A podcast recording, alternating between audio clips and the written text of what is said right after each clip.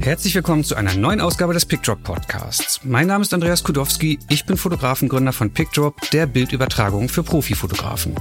In dieser Ausgabe gibt es etwas ganz Besonderes, denn ich unterhalte mich mit einem Paparazzo. Paparazzi gelten unter Fotografen oft als, naja, ich sag mal die Schmuddelkinder der Branche. Trotzdem gibt es sie, sie sind ein Teil der Fotografie und nicht wegzudenken. Ich war darum super neugierig und wollte wissen, wie das Geschäft eigentlich so läuft. Wie sieht der Alltag eines Paparazzo aus? Wie viel verdient man mit dem Abschießen von Promis? Wie groß ist das schlechte Gewissen dabei? Und wie schafft man es überhaupt ständig genau an dem Ort zu sein, wo ein Promi gerade herumläuft, damit man sein Foto bekommt? Ich fand diesen Einblick in einen ganz anderen Teil der Branche unfassbar spannend und bin mir sicher, dass es auch dir beim Zuhören so gehen wird. Ein kleiner Hinweis noch, wenn das hier die erste Folge dieses Podcasts ist, die du hörst, dann schau dich einmal um auf pickdrop-podcast.de.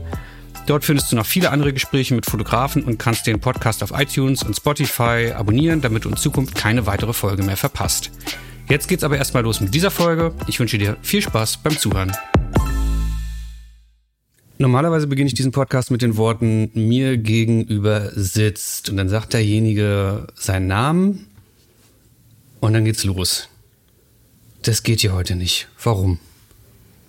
Ich möchte ganz gerne anonym bleiben. Mhm. Weil mein Gesicht und mein Name passen, also sind nirgendwo zu finden zusammen, damit ich nicht erkannt werden kann von irgendwelchen Prominenten oder Politikern, mhm. die man bearbeitet. Weil, was arbeitest du? Ich bin Paparazzi. Paparazzi, Paparazzo, jetzt muss ich gleich nochmal sofort. Paparazzi ist Plural Paparazzo, eigentlich, ja. oder? Also Paparazzo, wenn du alleine bist, ein Paparazzo. Ja. Genau, deine Zunft nennt man dann Paparazzi. Mhm. Das sind die Leute, die auf der Straße möglichst unerkannt Promis hinterherjagen und Fotos von ihnen zu machen. Ganz genau. Okay, alles klar. Äh, das heißt, wenn du Bilder veröffentlichst und so weiter, steht auch kein Name von dir drunter, oder? Richtig, also meistens nicht. Also bei deutschen Prominenten auf keinen Fall. Und bei amerikanischen schon, die hier unterwegs sind. Okay. Ähm, du bist von Kollegen, wir haben, wir haben uns neulich schon mal getroffen, haben so ein bisschen ein kleines Vorgespräch gemacht, uns enthalten, worüber können wir reden, worüber nicht und so weiter wenn ich jetzt sage, ich habe hier einen Paparazzo äh, eingeladen zum Podcast, dann reagieren meine Kollegen immer gleich. Erstens sind alle alle super neugierig und wollen ganz viel wissen. Da kommen wir auch noch gleich zu. Und gleichzeitig aber immer mit so ein bisschen Verachtung. So, oh, Paparazzo, so, oh, pfui, die Schmuddelkinder aus der Branche. Ähm, was sagst du dazu? Ja, das ist auch meine Erfahrung. Also wenn ich mal an einem roten Teppich gehe, um dort zu, dort zu sehen, wer gerade mit wem unterwegs ist, über den roten Teppich geht oder wer mit wem ein bisschen näher spricht, um irgendwelche Stories zu finden, dann gucken mich die Kollegen, ich nenne sie Kollegen vom roten Teppich, die gucken mich dann immer schon ein bisschen verachtungsvoll an, aber wollen immer alle wissen, was ich zuletzt gemacht habe. Und das dann doch. Das wollen sie dann doch wissen, ja. Hm. Ja, gut. Die fragen mich auch immer nach Zahlen, aber. Die Frage kommt hier heute auch noch. Ähm, okay, ich habe eine andere Frage, die ich auch schon immer ähm, schon öfter versucht habe in diesem Podcast. Hat noch nie so richtig geklappt. Vielleicht schaffe schaff ich das bei dir. Wie würdest du deinem, deinen Job einer Vierjährigen erklären? Oh mein Gott. Mhm. Das ist schon ein bisschen schwierig. Also ich habe ja eine dreijährige Tochter und die weiß, dass ich viel unterwegs bin und Fotos mache. Mhm. Aber die kleinen Kinder, die kümmern sich ja nicht wirklich um Prominente oder VIPs. Mhm. Das interessiert sie eigentlich gar nicht. Die differenzieren dann noch gar nicht, ne? Die unterscheiden überhaupt nicht. Es wird irgendwann klappen, dass diese Frage mal Sinn ergibt in diesem Podcast. Das mhm. hat jetzt hiermit wieder nicht geklappt, aber äh, ähm, ja, wir hatten es, glaube ich, anfangs schon mal. Du bist derjenige, der hinterher Stars hinterherfährt, versucht heimlich Fotos von ihnen zu machen. Ja. Und in bestimmten Situationen, also man, man muss nicht jedes Foto mit mitnehmen. Mhm. Das macht nicht wirklich Sinn, weil mittlerweile posten die Stars ja sehr viel auf Instagram mhm. und auch die Magazine füllen ihre Seiten mit Instagram-Bildern. Mhm. Kommen wir auch noch zu, ja. Und da ist das wirklich, man muss das rausfinden, was, was sie nicht öffentlich zeigen wollen. Also du bist auch so ein bisschen Privatdetektiv eigentlich heutzutage fast schon, oder? Sozusagen, ja. Hm. Okay.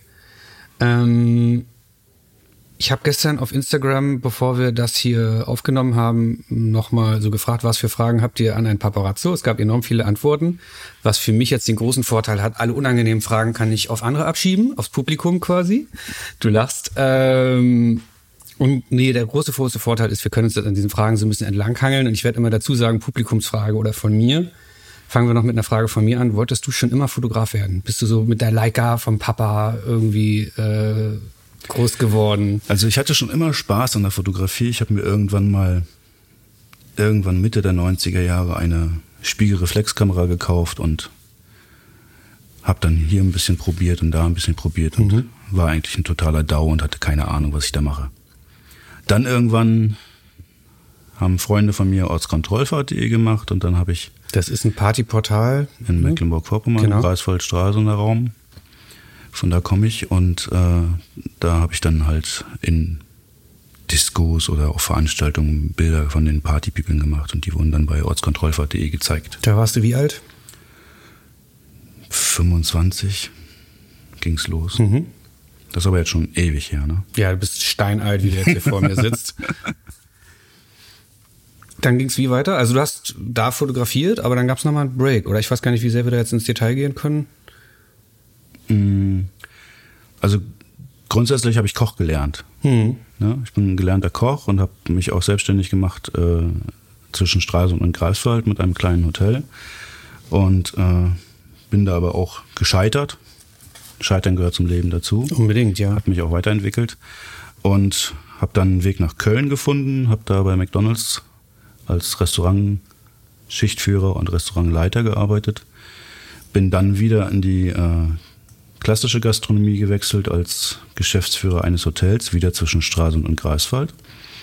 Und habe das aber auch nur ein Jahr geschafft. Und dann bin ich nach Berlin gegangen und habe hier für Domino's Pizza den ersten Laden eröffnet. In der Zeit war ich äh, auch sechs Wochen in Miami.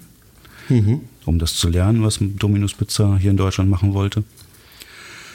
Ja, und dann habe ich da auch nur ein Jahr durchgehalten, weil die Kollegen äh, gedacht haben, ich müsste noch zu viel lernen und mich weiter mit 7,50 Euro bezahlen wollten pro wurdest, Stunde. Wurdest verarscht, wenn man es mal direkt so ja. ausdrückt, ne? Ja. ja. Äh, und du bist jetzt auch nicht mehr 25 gewesen und hattest irgendwie vielleicht noch keine Familie zu ernähren, aber und auch nicht mehr im WG-Zimmer leben. Genau, ich wollte nicht mehr im WG-Zimmer leben und äh, ich hatte ja bei McDonalds auch ein relativ gutes Einkommen. Mhm. Mhm. Ne, und ja, dann habe ich mich selbstständig gemacht und habe das mit der roten Teppichfotografie versucht. In welchem Alter? Ah, da war ich schon 35 ungefähr. Okay, ja. Das ist wirklich nicht der ganz klassische Weg mit nee. 20 in die. Ausbildung oder in die Uni oder assistieren oder so. Auf keinen mhm. Fall, nein. Und äh, ja, dann habe ich das, dann habe ich dort am roten Teppich gemerkt, dass 50 Leute machen dasselbe Bild. Mhm. Und da kann man ja nichts verdienen am mhm. Ende. Ja, und dann hat äh, ein Freund, der bei Splash News arbeitet, mir gesagt, versuch doch mal auf der Straße. Splash News ist eine Agentur. Ist eine Agentur aus Los Angeles, ja. Mhm. Die vertreiben vor allen Dingen Paparazzi-Bilder. Mhm. Und dann habe ich das versucht. Und das hat dann relativ schnell und zügig geklappt. Hier in Berlin hier in Berlin und äh, in der ersten Zeit war ich aber auch sehr viel in Hamburg unterwegs für Sylvie van der Vaart, Sylvie Mais. Und da war gerade die Trennungsgeschichte. Hm. Und da habe ich dann im Hamburger Raum drei, vier Jahre gut von gelebt. Hm. Aber da bin ich dann wöchentlich hingefahren. Okay, spannend. Also direkt rein quasi. Ein bisschen direkt roter rein. Teppich. Wie lange hast du das gemacht? Halbes Jahr? Ja, halbes Jahr. Ja? Ja. Und dann direkt ja. Paparazzo mit. Wie, in welchem Alter hattest du jetzt gerade gesagt? Wir sind jetzt bei 5, 5, nee, 40 oder wie alt? 44. 5, nee, und wann hast du angefangen mit vier, in 35. Welchem? 35, okay. Das heißt, äh, mit 35 angefangen, jetzt bist du 45, machst du schon seit 10 Jahren. 44. 44, Entschuldigung. Lass uns, lass uns korrekt bleiben. Ja, ja, ja, okay. Also seit neun Jahren machst du ja, das jetzt. Ja. Und auch erfolgreich, kannst davon leben. Ich kann davon leben, ja. Hm. Womit wir zur aller, allerersten Publikumsfrage kommen. Ich habe es dir eben schon angedroht äh, im Vorgespräch. Wie viel verdient man als Paparazzo? Ich sag mal so, ich habe äh, Koch gelernt, ich war Manager bei McDonald's und äh, es gibt bei mir auch Monate, wo ich äh, so viel verdiene wie ein Koch. Mhm. Aber es gibt auch Monate, wo ich verdiene wie drei Köche. Gut, das ist überall so im Freiberuflertum als, als Fotograf. Da gibt es Monate, passiert gar nichts und dann arbeitet man sich dumm und dämlich. Ja. Aber wenn ich das zusammenfasse, verdienst ganz gut. Ja, ich kann da gut von leben. Hm. Man wird wahrscheinlich nicht mehr so reich, wie man vor zehn Jahren in L.A. geworden ist, oder? Äh, ich glaube, der Cut war bei der Prinzessin Diane in Paris. Mhm. Davor haben die alle sehr gut verdient und mittlerweile ist das so lala. Vor allen Dingen die Kollegen in LA haben richtig Probleme, weil die mit 40, 50 Fotografen einer Person hinterherjagen und dann ist es wie am roten Teppich. Ja, das ist dieses, das, was man manchmal in den, in eher so Videos dann sieht, wenn man irgendwie mal sich auf, weiß nicht, irgendwie, ich weiß jetzt auch nicht, wie ich da jemals hingekommen bin, auf VIP.de oder irgendwie so verirrt hat, dann sind das diese Videos, die eigentlich nur hauptsächlich die Promis provozieren und da rangehen Ja, ja. und äh, das machst du nicht, ne? Nee. Nee, okay. Wer sind denn deine fotografischen Vorbilder? Gibt's welche? Wenn ich mal so sage, ich habe eigentlich immer noch keine Ahnung von der Fotografie. Ne, ich weiß, dass Blende und äh, Wie heißt das andere? Verschlusszeit. Verschlusszeit funktionieren müssen und Also benutzt deine Kamera auf Automatik, haben wir gerade festgestellt. Nein, nein, nein. ich kann meine Au- Kamera nicht auf Automatik benutzen, weil es ist schon eine Profikamera. Ja, klar. Problem ist aber, also in meinem Job ist, du musst die richtige Einstellung fürs richtige Thema haben. Und da kann es sein, dass du fünf Stunden oder zehn Stunden im Auto sitzt und wartest.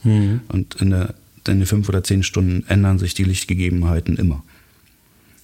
Es kann auch gut sein, dass du plötzlich in der Nacht bist und dann musst du mit der ISO hochgehen und das muss man schon Ja, klar, okay. Also du, dass du jetzt deine Kamera einigermaßen grob bedient kriegst, davon ging ich jetzt aus. Das war jetzt eher ein Witz mit dem Automatikmodus.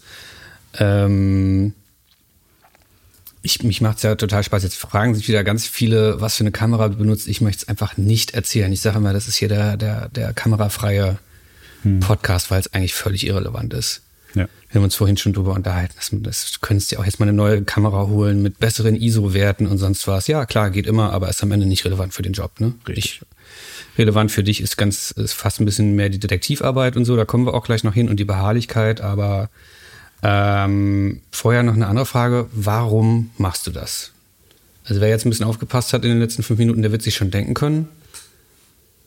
Ja, um mit, mit wenig, also das Ziel jedes Menschen auf der Welt ist, so viel Geld wie möglich mit so wenig Arbeit wie möglich zu machen. Und das ist mein Weg. Also ich würde jetzt nicht behaupten wollen, dass das das Ziel jedes Menschen ist. Es gibt da auch bestimmt Leute, die genau andersrum eingestellt sind und so. Aber ich glaube, das grobe Prinzip in der, unserer Wirtschaftswelt ist klar. Wenig Aufwand, hoher Ertrag. Mhm, so. genau. Also wenn ich dir jetzt sagen würde, du könntest auch, weiß ich nicht, äh, Segelworkshops hier auf der Rummelsburger Bucht äh, geben und würdest dabei dasselbe verdienen oder mehr, dann würdest du auch Segelworkshops geben oder so. Das bist jetzt nicht Fotograf aus Leidenschaft der Fotografie gegenüber wahrscheinlich, oder? Nicht der Fotografie gegenüber, aber diese Detektiverei und dieses Geschichten rausfinden, das macht mir schon Spaß. Also das ist so mein Spleen. Also du könntest auch Privatdetektiv eigentlich Ich könnte sein. auch Privatdetektiv sein, ja. Das ist jetzt nicht so, dass du am Wochenende hier in die Galerien rennst und das wahnsinnig die Fotografiehistorie dir reinziehst und du sammelst wahrscheinlich auch keine Fotobücher wie ich. Nein. Nee, okay. Ja, total spannend. Das ist einfach eine komplett andere Herangehensweise. Normalerweise erzählen die Leute dann so von ihrer fotografischen Leidenschaft und, äh, und dass sie die Jobs trotzdem machen, obwohl sie schlecht bezahlt sind, weil da ihr Herz drin aufgeht und so weiter. Ja, Habe ich nicht. hast du nicht. Also Wow. es gibt es gibt so manche Sachen, die, die, die mir extrem viel Spaß machen würden. Also ich habe in Köln mal einen Job gemacht und zufällig JK von Jamiroquai gesehen. Da habe ich das erste Mal ein Selfie mit einem Promi gemacht, weil ich fand das so beeindruckend. Jetzt piept hier im Hintergrund immer mal dein Handy und du zuckst immer zusammen, weil Handypiepen bedeutet Job Job. wahrscheinlich. Willst du kurz drauf gucken? Ich gucke kurz drauf, ja. Nicht, dass hier der nächste äh, Promi dir durch die Lappen geht. Gespanntes Gucken aufs Handy. Du musst auch nicht los. Also läuft schon. Wie Ich, ich äh, spur mal kurz ganz vor, weil du bist jetzt zum Handy gegangen, hast geguckt und guckst, wer gibt dir irgendwie Bescheid, da und da läuft Promi X rum an der und der Ecke oder kannst du da und da hinfahren? Wir hätten hier die und die Info bekommen oder so. Genau, ne? so, so, so, so läuft das relativ zügig. Also man, man muss auch schnell reagieren, wenn du in, innerhalb von drei, vier Minuten nicht gesagt hast, ja, fahre ich hin, dann ist der Job vergeben an jemand anders. Mhm. Ja, bei den Auftragsgeschichten ist das so für große Magazine oder die größte Tageszeitung Europas. Mhm. Das ist bei Porträtfotografen wie mir übrigens auch nicht anders. Wenn ich nicht ans Telefon gehe, außer die wollen jetzt unbedingt mit mir arbeiten und ich nicht innerhalb von fünf Minuten zurückrufe, dann ruft die Bildredakteurin den anderen Kollegen in Berlin an. Und wenn ich eine halbe Stunde später zurückrufe, dann, Dann ist so, Pech. sorry, Pech ja, gehabt. genau. Ja. Hm, kommen wir nochmal zurück zu, zu, zur Leidenschaft und so weiter. Macht dir deine Arbeit Spaß? Sehr viel Spaß, ja. Ja? ja. Was Also genau? ich war als, als Koch oder als äh, Manager von einem Restaurant oder Hotel ziemlich ausgebrannt und es war jeden Tag dasselbe. Und hier habe ich jeden Tag irgendwas anderes. Irgendeinen anderen Promi, eine andere Location, Hm. ne, neue Kontakte, mit denen man reden kann, wer wann wo sein könnte. Du lernst jeden Tag neue Leute kennen, auch wenn man als Paparazzi meiste Zeit im Auto sitzt und wartet. Aber man hat immer irgendwie Ja, du lernst die ja nicht wirklich kennen, ne? ja, nicht wirklich, nein. Aber man, wenn, man am, wenn man einen Tag am Flughafen verbringt, um irgendwen abzupassen, dann sind da jeden Tag Fahrer, mit denen man reden kann, die man besser kennenlernt. Oder Was auch gut ist fürs Geschäft was auch wahrscheinlich, gut oder? ist fürs Geschäft. Oder man, man äh, wird von einem Fahrer gefragt, wenn der Promi gleich rauskommt, kannst du uns dann beide fotografieren zusammen und dann kannst du mir das Bild vielleicht Oh, schicken. das ist ja süß. Und so entstehen Kontakte. Hm. Ne? Also irgendwie ist es immer hilfreich. Und so ein Foto an den Fahrer, das schickst du dann auch schon mal noch raus, weil Ja, natürlich. das Also, wird im besten Fall derjenige sein, der dir sagt, hey, ich hole dir übrigens in einer Stunde Brad Pitt am Flughafen Genau. ab oder so. so ist es.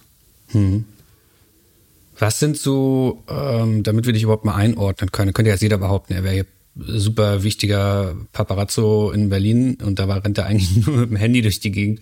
Was sind so deine, deine größten, wichtigsten Abschüsse, sage ich jetzt mal? Äh, Im Januar 2017 war Kanye West in Berlin. Und ich habe den im Grill Royal fotografiert durch die Scheibe von der Terrasse aus, ganz normal offen, Hm. wie er da sitzt. Und alle Magazine haben ihn allein sitzend beschrieben. Er sitzt alleine am Grammy-Abend in Berlin. Der arme, arme, einsame Kanye West Er sozusagen. saß zwar nicht alleine da, aber das Bild war so geschnitten, dass es so aussieht, als Von dir oder von denen, die es abgedruckt haben? Von mir. Ich habe es so, rein- so reingeschickt, um es spannender zu machen. Spannender Oder zu machen. Monetärer. Ja, das ist okay für dich. Ja. Das ist ja nicht gelogen. Also ich habe nichts reinkopiert oder sonst irgendwas. Aber du weißt ja, was für ein Spin hinterher draus gemacht wird. Ja. Also, ob ich das jetzt mache oder die Publisher, Magazine oder sonst wer denkt sich dann was anderes zu aus. Ach so, du sagst, hättest du denn jetzt die zweite Person, die neben ihm saß, auch mit aufs Bild genommen Hätten und dann sie's- hätten sie es hätten beschnitten Hätten sie es beschnitten. und hätten dort die gleiche Geschichte draus Genau. gemacht. Kanye West, der arme, äh, einsame Mann. Ja. Hm. Wen hast du noch so vor der Kamera? Heidi Klum war letztes Jahr zu Tanz in den Mai in Berlin mit Tom Kaulitz. Tanz in den Mai hier in Kreuzberg oder, oder nee? Nee, die waren nicht auf, also das war am 31. April Ja. und die waren im Katerschmaus-Restaurant auf der Terrasse dort. Also haben erst drin gegessen, dann waren wir draußen, haben da ein bisschen gesellig beieinander gestanden und geraucht wahrscheinlich. Und da haben sie sich auch gut geküsst und das war schöne Bilder und ein schönes Video, weil ich die Zeit dazu hatte. Also wenn ich Zeit habe, mache ich auch noch schnell ein, Vi- ein schnelles Video. Ja, da kommen wir auch noch drauf. Video wird wichtig, ne? Immer mehr, ja. Ich habe hier noch ein paar andere Namen. Also äh, ratter ruhig runter. Ja, Sylvie Mais war mal so meine Cash-Cow, wenn man das so sagen darf. Drei bis vier Jahre lang. Immer gut Geld mit ihr verdient. Drei bis vier Jahre lang. Ja. Kannte man sich da irgendwann? Irgendwann in Köln hat sie, hat sie mich gesehen, hat sie gesagt, sind Sie mein Fahrer? Da hat, Okay. sie, gedacht, da hat sie gedacht, ich hole sie ab und fahre sie irgendwo hin. Also Also ihr kanntet euch nicht so sehr, also sie hat dein Gesicht noch nicht so oft gesehen gehabt, dass sie einfach nur noch genervt zugenickt hat, sondern du, du versuchst da eher dezent im Hintergrund zu Ja. bleiben. Ne? Mhm. Gibt ein Foto, ich, ich bin wirklich nie auf irgendwie Promi-Seiten oder so unterwegs, höchstens mal ganz, ganz selten, wie ich eben schon zugegeben habe, verirre ich mich mal dahin. Äh, eine Sache habe ich mitbekommen, es gab mal so ein Foto von Adele, Adele heißt die Adele, diese Sängerin im Volkspark Friedrichshain, das ging, glaube ich, irgendwie doch ziemlich rum, war auch von dir, ne? Das habe ich mit einem Kollegen Mit zusammen einem Kollegen, gemacht. ja, genau. War ziemlich gut. Hm. Hat Spaß gemacht. Also war mal eine, eine besondere Situation für einen äh, A-Promi in Berlin. Sowas passiert ja nicht so oft. Die hat da auf einer Decke gesessen, äh, ich glaube mit ihren Kindern, wurden die dann auch mit, kind, mit ja. einem Kind auch mit, mit veröffentlicht oder gepixelt oder wie läuft das dann? Mhm. Ja, es hat man wahrscheinlich wirklich nicht oft, dass die Leute hier drei Stunden lang beim Picknick in irgendeinem Park Auf keinen sitzen. Fall, nein. Also ich habe die Erfahrung gemacht, dass amerikanische oder A bis Zielliste in Berlin sich eigentlich nur in Tiefgaragen aufhalten oder in Hotels und mhm. sich gar nicht viel bewegen. Was geht da in einem vor, wenn man dann da wahrscheinlich irgendwo im Gebüsch hockt oder? Na, Volksbad Friedrichshain ist ja nicht so, so schlecht einsehbar. Da steht man dann außerhalb am Zaun und hat natürlich jede Menge Adrenalin, weil sie hat ja auch drei Bodyguards dabei gehabt, die im weiteren Umkreis von ihr sich aufgehalten mhm. haben. Und wir wurden auch relativ schnell entdeckt. Also hat man wahrscheinlich auch in den Bildern gesehen, es gab eine Motiv, ein Motiv. Das heißt relativ schnell? Nur drei, vier Minuten haben wir gebraucht, um uns zu sehen.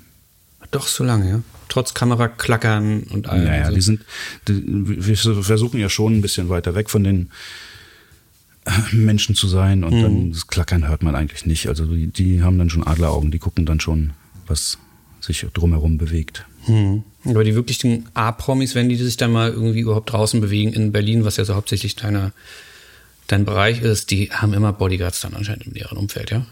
Ja, ich habe aber auch schon Justin Theroux und äh, Jennifer Aniston gesehen, die nur einen Fahrer dabei hatten. Hm. Ja, also sie haben sich schon frei bewegt. Hm. Die haben sich aber äh, auch äh, ziemlich eingepackt. Schal vors Gesicht und so. Sie haben, sie haben gedacht, sie werden nicht erkannt. Das ist Absicht, ne? Ich frage mich das oft so bei den Bildern. Frieren die Leute oder ist das der Versuch, die, das Cappy, die Sonnenbrille, der Schal? Äh das, ist, das ist pure Absicht, aber es geht nicht um die Paparazzis. Es Sondern? wahrscheinlich um das ganz normale Volk. Dass sie sich frei bewegen können und die normalen Menschen, die kennen sie dann auch nicht. Hm. Ja? Wobei, ich, ich habe es dich neulich auch schon mal gefragt und jetzt hier nochmal. Ähm, ich frage mich immer, wenn ich dann so diese Paparazzi-Bilder sehe, und dann denke ich mir so, ja, okay, äh, ähm, ich will es jetzt nicht zu deren Schuld machen, aber denke ich mir ganz oft, so wie du rumläufst, würde auch ich, der ich nicht mal weiß, wer du bist, mit du ist jetzt der Papa, äh, der, der, der Star gemeint, äh, würde auch ich sofort denken, wenn du mir in, in Mitte äh, entgegenkommst, noch mit drei Leuten im Schlepptau, dass du irgendein Promi sein musst. Hm. Ähm, glaubst du, dass die Promis überhaupt irgendeine Chance haben, oder wenn sie wollten, äh, unerkannt durch Mitte zu laufen, ohne von dir oder anderen erkannt zu werden? Wenn sie einfach ganz normal sich Sneakers, eine Jeans, ein H&M-Pulli und aufsetzen und einfach durch die Gegend laufen würden? Ich glaube schon. Ja. Wenn sie allein oder mit einer zweiten Person durch die Gegend laufen, ist es nicht sehr auffällig. Wenn sie jetzt mit drei, vier Leuten ein bisschen Schna äh, Schabernack machen und ein bisschen Spaß laut rumkrakehlen. Mhm. Und die riesen Gucci-Sonnenbrille auf. Riesen Gucci-Sonnenbrille, dann ist es schon ein bisschen auffällig. Dann dreht man sich schon mal um und dann könnte man erkannt werden. Mhm. Ist das für deine Arbeit relevant, die Leute spontan auf der Straße zu erkennen oder wie läuft das eigentlich bei dir? Das, also ich, ich weiß eigentlich, wer wo wann ist. Woher weißt du das? Informanten. Mhm. Also ich weiß meist, in welchem Hotel irgendwer abgestiegen ist und stehe dann meistens vor den Hotels und muss sie dann halt verfolgen. Ach echt, okay, also du, du weißt jetzt nicht zwingend von Informanten, was weiß ich, ich gucke jetzt hier wieder auf meine Liste, Jennifer Aniston wird heute um 13 Uhr in den und den Klamottenladen gehen, mhm. sondern du passt die ab und dann? Passt die ab und dann muss ich sie verfolgen und dann schaue ich, was passiert. Wo sie anhalten. Den ganzen ich, Tag? Ja. Wo sie anhalten, springe ich aus dem Auto. Also Jennifer Aniston war beim Optiker, an der Torstraße. Mhm. Dann bin ich gegenüber in ein Küchenstudio in die zweite Etage und hat sie beim Rausgehen fotografiert. Das hat das Küchenstudio wahrscheinlich auch nicht mitgekriegt, oder? Ich habe dem schon Bescheid gesagt. und der war ganz geschillt. Ich glaube, das war auch nur ein Student oder so. Hm. Und dann hast du da die Schüssel, wie sie da aus dem, aus dem Optiker aus der Tür rauskommt ja. und zur Seite geht und dann wieder schnell, schnell runterlaufen, Treppe aus ja. dem und hinterher. Genau. Erzähl mal weiter. Ich könnte ja an diesem Beispiel es, einfach mal es, weiter. Es passiert auch sehr oft, dass man einfach jemanden verliert und dann hat man halt Pech gehabt. Aber das Wichtigste ist immer, dass man einen Sicherheitsschuss hat. Ne, also man, man versucht das Risiko erkannt zu werden, zu minimieren. aber man versucht auf jeden Fall einen Sicherheitsschuss in der erstmöglichen Situation zu machen. Also ein Schuss ist besser als kein Schuss. Ein Schuss ist besser als kein Schuss. Das ist ja auch wieder bei den in Anführungsstrichen, die zeige ich jetzt hier, die kann man nicht sehen, bei den normalen Fotografen ja auch so. Wenn ich irgendwen fotografiere, äh, ich habe immer den, den safen Schuss, den mache ich. Das ist der, den das Magazin mindestens braucht. Und dann habe ich immer noch so die Kür. Mhm. Genau. Und bevor ich irgendwie die auch nur versuche, außer das sind alle sich darüber einig, dass man das jetzt so machen wird, äh, gibt es immer den safen Schuss. Hm. Okay, also Jennifer Aniston läuft dann da raus, du hinterher und dann verloren, oder? Dann äh, ist sie zum Alex, ist aber nicht ausgestiegen mit dem Wagen. Also die ist ins Auto gestiegen. Hm.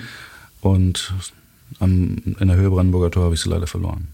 Das sind dann doch die typischen Berliner Verkehrsprobleme. Ja. Stau, äh, Leute, die sich reindrängeln. Genau. Rote Ampeln mit einem Polizeiauto dahinter. Mhm. Wenn kein Polizeiauto da wäre? Leichtes Grinsen hier. Ich glaube, du kannst das nicht aussprechen jetzt hier so in der Halböffentlichkeit, ne? aber okay, aber ich vermute mal, du wirst schon darauf sorgen, äh, achten, dass du jetzt keine Fußgänger über den Haufen fährst. Genau. Hm. Und so ein Kanye West, wenn der da im Grill Royal sitzt, mhm. einsam und alleine, was natürlich nicht der Fall war, aber auf deinem Bild so dargestellt, wo, woher weißt du das? Den haben wir tatsächlich nach dem Hotel verloren. Da waren wir auch zu zweit. Und wir haben aber uns aufgeteilt, jeder ist andere Restaurants angefahren, Borchardt, Grill Royal, Grosch, Paris Bar, sowas macht man dann. Mhm. Und ich habe die Wagen gegenüber vom Grill Royal gesehen und habe mich aus, rausgesprungen und hab, bin runtergegangen, wie sich das gehört. Ist man jetzt mit runtergegangen? Na, der Grill, Grill Royal hat. Ach so, der ist, ein, der ist ein bisschen unten am, am Wasser, ne? da muss man genau. die Treppe runterlaufen. Genau. genau. Äh, du hast die Wagen gesehen, sagst du. Der war mit zwei Autos unterwegs. Also. Das heißt, ähm, du hast am Morgen schon mal irgendwann gelernt, okay, mit dem und dem Auto ist jetzt Kanye West in Berlin unterwegs. Genau. Und merkst du dann das Auto? Kennzeichen werden aufgeschrieben, Automarke. Macht man sich Notizen halt. Das klassische Detektivarbeit. Ja. Okay, und dann, das sind wahrscheinlich auch meistens nicht der kleine Fiat Punto, ne, mit dem die Leute nee, unterwegs sind. Das war ein Maybach in dem Fall. Ja, also ich will jetzt nicht mehr die Schuld den Promis zuschieben, aber wenn man nicht fotografiert werden will, kann man sich cleverer anstellen, eigentlich wahrscheinlich. Genau. Ne? Hm. Und äh, Kani war aber ziemlich geschält. Also sein Bodyguard ist rausgekommen, hat gesagt, das reicht jetzt. Ach, die haben mitgekriegt, dass du hast du direkt an der Scheibe gehangen da. Ich habe nicht direkt an der Scheibe gehangen, so ein bisschen weiter weg, aber weiß ich, so nach drei, vier Minuten kam ein Bodyguard raus mhm. und hat äh, gesagt, das reicht jetzt. Und dann habe ich auch gesagt, das reicht mir auch. Also bin ich gegangen. Shake hands, vielen Dank. Bin ich nochmal nach oben gegangen, habe dann gewartet, ob sie rauskommt und da dann ein Flash. Also ein schönes Bild mit Blitz gemacht, wie sie rausgekommen sind. Ja, machst du doch. Okay. Mache ich dann doch, ne? In seltenen also Fällen wahrscheinlich. Hm. Bei A-Listern gibt man nicht auf. Man macht einfach weiter. Ja. Man lässt sie ein bisschen Ruhe, ein bisschen Abstand, aber man macht weiter. Du weißt halt genau, wenn ich diesen einen Schuss mir jetzt noch hole, bevor ich nach Hause fahre, dann habe ich 5000 Euro mehr auf dem Konto. Nicht ganz, aber. Naja. Ja, wir wollten ja nicht über Geld reden, genau. Ähm, jetzt sind wir schon, ich springe hier in meinen Aufzeichnungen mal ein bisschen hin und her. Ähm, hängst du dann auch manchmal vor diesen Szene-Lokalen ab und wartest einfach nur oder fährst du nur hin, wenn du weißt, irgendwer hat dir gesagt, Kanye West ist heute in der Stadt, du hast rausgefunden, mit welchem Auto ist er unterwegs, weil du vielleicht den vor der Tür irgendwie vom, vom Hotel mal gesehen hast oder ist das auch ganz viel rumhängen und gucken, was passiert. Also ja, das ist auf jeden Fall ganz viel Fleißarbeit. Also ich, auch wenn ich tagsüber nichts zu tun hatte oder mit der Tochter unterwegs war oder mit der Familie, mhm. dann gehe ich abends meistens nochmal raus, so um sieben, acht. Gehe ich nochmal raus, fahre nochmal die Locations ab, ob da irgendwas sich bewegt. Ohne irgendeinen Tipp zu haben. Ohne einen Tipp zu haben. Kann, es kann ja sein, dass irgendein guter Deutscher sich irgendwo auffällt mit einer neuen Liebschaft mhm. oder eine gute Deutsche mit, einer neuen, mit einem neuen Liebhaber. Und äh, ja, also ist schon so, dass ich sieben Tage die Woche draußen bin. Mhm, und abfahren also, heißt dann in Berlin so die klassischen Sports, Sports Grill Royal, Borchardt, du hast gerade noch ein paar andere genannt. Paris Bar, äh, Krosch, ja. äh, Odessa Bar, So, Jekunis. Mhm. Kenne ich jetzt irgendwie nur die Hälfte von, aber da sieht man mal, wie, wie, wie wenig drin ich da drin, bin. Ja. Genau. Und dann fährst du hier abends um, um acht nochmal los, fährst deine Runde, wenn nichts da ist, bist du zwei Stunden später wieder zu Hause. Genau. Und wenn, dann bleibe ich länger. Dann warte ich, ob was, passiert, ob was passiert und wer mit wem nach Hause. Und das kann dann alles sein. Das kann dann bedeuten, dass du manchmal 5 Uhr morgens nach Hause kommst oder. Ja. Das ist schon anstrengend, oder? Kochen ist anstrengender. wenn man da 14 Stunden irgendwo in der Küche arbeitet und dafür Hm. ganz wenig Geld verdient. Also ich liebe meinen Job, ganz ehrlich. Macht richtig Spaß, okay. Ja. Ähm, kommen wir ein bisschen zu den, zu den Zuschauerfragen. Woher bekommst du deine Tipps? Hatten wir das jetzt schon so richtig? Nee, haben wir nur so angerissen, glaube ich. Genau. Du kannst es wahrscheinlich auch nicht im Detail jetzt alles erzählen, aber wer, wer sind so klassische Tippgeber? Hotelmitarbeiter, Fahrer, Taxifahrer, Hm. PR-Firmen, Wirklich? andere Kollegen. Also da bei den letzten beiden stutze ich jetzt. PR-Firmen, weil sie gezielt für den Promi versuchen, ein bisschen was zu machen oder weil sie einfach nur dir das gönnen? Beides. Beides passiert. Mhm. Und andere Kollegen sind doch deine Konkurrenten. Nee, Nicht unbedingt Paparazzis. Also sowas wie du zum Beispiel. Ja. Nicht, dass du mir jetzt Tipp gibst, Tipps Ja. gibst. Wir kennen uns ja erst zwei Wochen. Aber andere Kollegen machen das schon. Wenn sie einen Termin vereinbart haben, Das heißt, da gibt es, äh, ähm, da gibt es Promi-Fotografen, Kollegen in Berlin oder irgendwie sowas oder, oder Porträtfotografen deutschlandweit, ja. oder deutschlandweit, die haben dann ein Shooting mit, nee, können wir jetzt keine Namen nennen wahrscheinlich, ne? Nee, die haben dann ein Shooting mit irgendeinem Promi für ein Magazin in einem Fotostudio oder Ja. Und dann stechen, stechen die das zu mir durch, dass die dann und dann dort und dort im Studio sind. Und ich störe dann nicht beim, bei den Aufnahmen im Studio ja, oder sonst kommst da nicht reingestürmt. Ich komme da nicht reingestürmt, das macht keinen guten Sinn. Aber Hm. wenn, ich, wenn ich jetzt zum Beispiel einen Promi brauche, von dem ich die Adresse noch nicht habe, Ja. dann ist das für mich interessant. Also es, es ist nicht so, dass ich jedes Mal auf diesen Tipp eingehe, aber es ist gut möglich, dass ich äh, den Promi dann verfolge, um herauszufinden, in welchem Hotel er gerade ist oder wo er wohnt. Ach so, das heißt, du wartest dann gar nicht zwingend, bis der da aus dem Fotostudio rauskommt, weil das ist eigentlich ein wahrscheinlich gar nicht so spannender Schuss. Da kommt einfach jemand, den man schon tausendmal gesehen hat, aus irgendeinem Fotostudio. Ir irrelevant, oder? Ja, also von der Story her ist es relativ irrelevant, aber um, um ein bisschen Background-Erfahrung zu machen, zum, vielleicht fährt er ins Restaurant und trifft sich mit irgendwem oder irgendeiner Mit einer neuen Geliebten, mit. neuen Frau oder es gibt ja genügend Magazine, die einfach eine Begrüßung schon als Liebschaft bezeichnen könnten. Oder du fährst eben hinterher und weißt dann ab dem Moment, ah, da wohnt der. Da kann ich jetzt Genau. das nächste Mal, wenn Promi X äh, in den Medien irgendwie groß wird oder irgendwie gemunkelt wird, der hat irgendeine neue oder sonst was, Genau. äh, dann weißt du, vor wessen Wohnung du sozusagen vielleicht dann am nächsten Montag Genau, wartest. ja.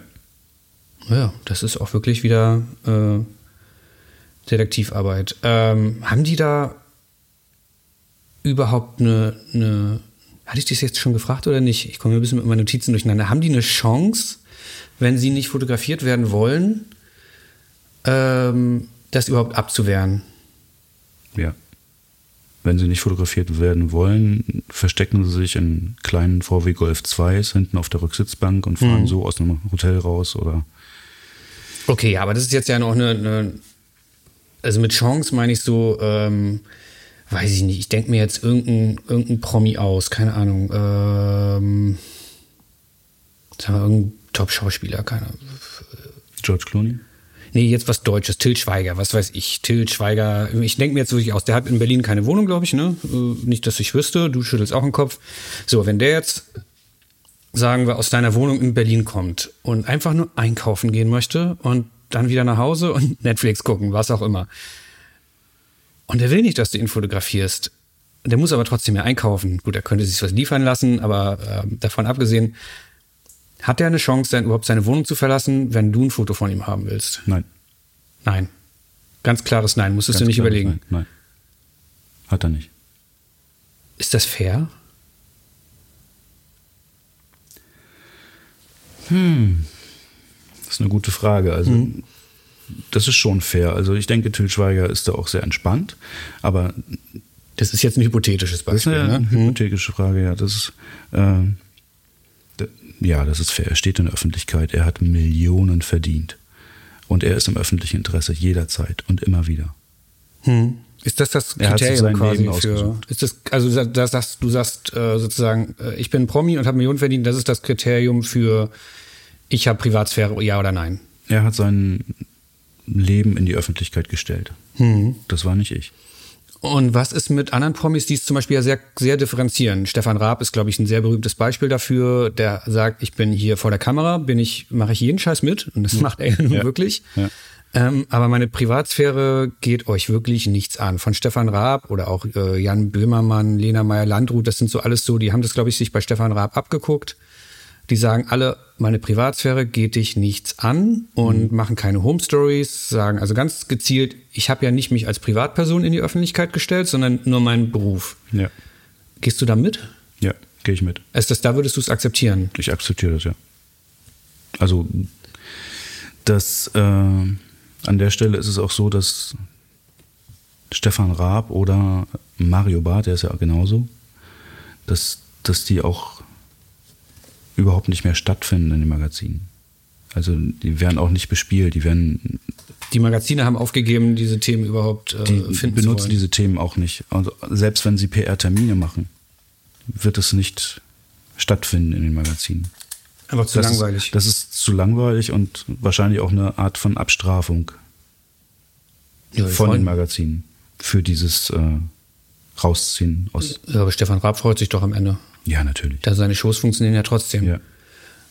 Gut, dann gibt es bestimmt auch Promis, die dann irgendwann, wenn die Shows nicht mehr von alleine laufen und dann wollen sie ein bisschen Aufmerksamkeit von den Magazinen, sich dann denken, ja toll, jetzt kriege ich keine mehr. Mhm, genau. Du grinst leicht. Gibt's da Fälle? Keine Ahnung. Mhm, nichts, nicht was jetzt. Mhm. Also das ist meistens äh, Trash-Promis, Bachelor oder Bachelorette oder so aus, Mhm. aus diesem Metier, die, die dann relativ schnell erfahren, dass äh, wenn sie nicht mehr stattfinden, läuft es auch nicht mehr gut. Mhm. Ne, die alteingesessenen Stefan Raab oder Thomas Gottschalk oder so, die haben keine Probleme damit. Die sind wahrscheinlich, auch wenn man sie mal erwischt, irgendwie ein bisschen entspannter als irgendwelche A-Promis oder so. Ja, die haben auch schon ihre Anwälte. Okay, da, da kommen wir auch noch zu. Aber ich würde noch mal ganz kurz bleiben wollen bei diesen Grenzen und was ist erlaubt und schlechtes Gewissen und so weiter. Ähm, was ist denn für dich tabu? Also du hast jetzt gesagt, okay, Stefan Raab und so akzeptierst du. Ähm, wenn ich jetzt aus dem Haus gehe und ich will einfach nur zum nächsten Supermarkt, ist kein Tabu. Was ist Tabu? Hm, Beerdigungen, Friedhof, Für dich, wahrscheinlich nicht für alle Kollegen, oder? für mich, ja. Ja. Also es gibt ja immer wieder Bilder von Friedhöfen, von Beerdigungen. Das ist nichts für mich. Und äh, Kinder, Kinder, die äh, nicht in die Öffentlichkeit gezogen wurden von den Eltern. Hm, da differenzierst du auch knallhart zwischen Kindern, die irgendwie schon mal benutzt wurden für eine Home Story oder so. Und Genau. Okay. Also Verona Poth macht das ja, die zieht ihre Kinder jetzt in die Öffentlichkeit. Da ist mir dann auch relativ egal. Da hältst du drauf. Da halte ich drauf. Hm. Du hast jetzt gesagt, Kinder sind tabu. Ähm, was ist mit Wohnungen? Promis haben ja dann irgendwie auch gerne mal die schönsten Terrassen oder sonst was, auf denen sie auch mal einfach im Sommer rumliegen und wirklich denken, sie sind in ihrem privaten Umfeld. Ja, das ist privates Umfeld, das mache ich nicht. Ist auch tabu. Ja. Wenn jemand im Hotel auf der Dachterrasse vom De Rom in der Unterhose steht, dann mache ich das schon. Das hattest du schon, ne? Das hatte ich schon. Ja. Erzähl mal. Das war äh, Tom Jones. Der hat in Badehose oder in Unterhose auf, dem, auf sein, seiner Terrasse vom Hotel de Rom gestanden und gelesen, glaube ich. Hm, Also für die, die jetzt in Berlin sich nicht so perfekt auskennen, das Hotel Rom ist am Gendarmen, August äh, am Bebel-Platz. August-Bebel-Platz, genau. Großer, großer Platz und das Hotel steht am Ende dieses Platzes, ist super prominent. Ein sehr schönes, großes Gebäude und die Terrassen vieler, vieler teurer Suiten sind da nach vorne raus. Das heißt, jeder, der über diesen Platz läuft, wenn man einfach nur geradeaus und ein bisschen hochguckt, sieht man, wer da auf diesem Ja. Balkon gerade steht. Und Tom Jones steht da und macht was? Liest, liest ein Buch. Aber stand da, du hast mir die Fotos mal gezeigt, stand da wirklich in Badehose, ne? Ja, Badehose oder Unterhose, keine Ahnung. Erzähl mal die ganze Geschichte. Ich kenne sie schon, aber unsere Hörer noch nicht. Äh, ja, einige Kollegen waren mit mir, damals waren wir noch mehrere Paparazzi in Berlin. Und die standen alle vor dem Hotel und ich hatte irgendwann beschlossen, dass ich mal in die juristische Fakultät auf die Toilette gehen muss. Das ist das Haus gegenüber, ein bisschen schräg an der Seite. ja, Hm. und da musste ich halt über den Platz laufen und auf dem Weg dorthin habe ich einfach mal nach oben geschaut, weil man weiß ja ungefähr, wo sie wohnen könnten. Ihr habt vorher Kommst. alle vor dem, vor dem Hotel auf ihn gewartet, oder? Ja, ja. Ja, okay. Und habe mich umgedreht und dann steht er da oben und dann denke ich, ach, das könnte er sein. Dann gehe ich nochmal zurück zum Auto und hol die Kamera, versuche natürlich nicht gesehen zu werden von den Kollegen mhm. und gehe dann wieder zurück und stelle mich ein bisschen abseits hin und mache die Fotos und gehe dann auf die Toilette. Und auf dem Rückweg steht er immer noch da oben und dann habe ich halt gewartet, dass die anderen Kollegen nicht auch noch sehen, dass er da oben steht. Sonst wäre das Bild wertlos, ne? Sonst, naja, das Nicht wertlos, aber. Ein bisschen, und deutlich weniger wert. Mhm. Und ja, dann war er irgendwann wieder drin in seinem Zimmer und dann bin ich nach vorne gegangen und habe mir nichts anmerken lassen. Hast dich wieder zu den Kollegen gestellt? Hab mich zu den Kollegen gestellt und habe weitergeredet mit denen. Mhm. Niemand hat was gecheckt und dann irgendwann bin ich dann ins Auto und habe die Bilder versendet. Das war dann BZ-Titelseite und in der Bildbund, glaube ich, auch auf der letzten Seite. Mhm. War schön. Wie haben die Kollegen reagiert, als ihr am nächsten Mal, beim nächsten Mal aufeinander getroffen seid? Also, haben gesagt, ein guter Schuss, aber haben sich natürlich auch innerlich geärgert. Haben jetzt nicht die gesagt, du Arsch, hättest du mal was sagen können nee, oder so. Nee. Die kennen, die, die kennen die das kennen, Spiel. Die kennen das Spiel. Also, die hätten es mhm. auch nicht getan. Hat Tom Jones irgendwie seine Anwälte auf dich losgeschickt Nein, oder so? Nee. Wie oft wurdest du schon verklagt? Gar nicht. Gar nicht. Okay. Wie oft? Es ist jetzt eine Zuschauerfrage übrigens. Äh, nee, äh, wie sagt man, Zuhörer? Äh, ähm, also ein, eine eingeschickte Frage. Wie oft wurdest du schon verklagt? Gar nicht, haben wir beantwortet. Wie oft hat nächste Zuschauerfrage, Zuhörerfrage, wie oft hast du schon auf die Nase bekommen? Gar nicht. Gar nicht.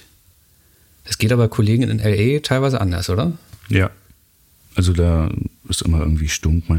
Also in LA war ich auch noch, ich war, ich war bisher nur in Miami und habe dort mich mal am Strand mit einigen Kollegen versucht.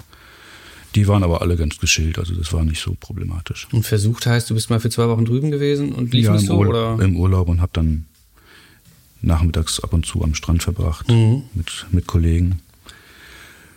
Und ja, doch, das, das, also ich war im Urlaub halt mit der Familie und mhm.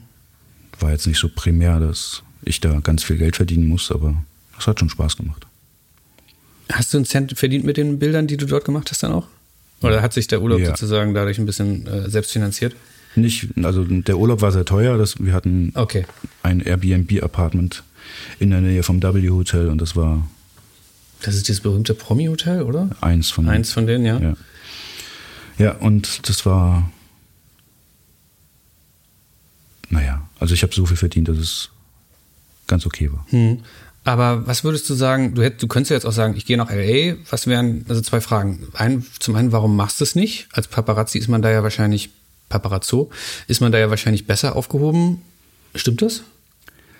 Das kann ich so gar nicht behaupten, weil in Deutschland sind wir, ich glaube, drei bis vier Paparazzis. In Berlin, Scherz. Insgesamt. In, ja, in Berlin sind wir zwei.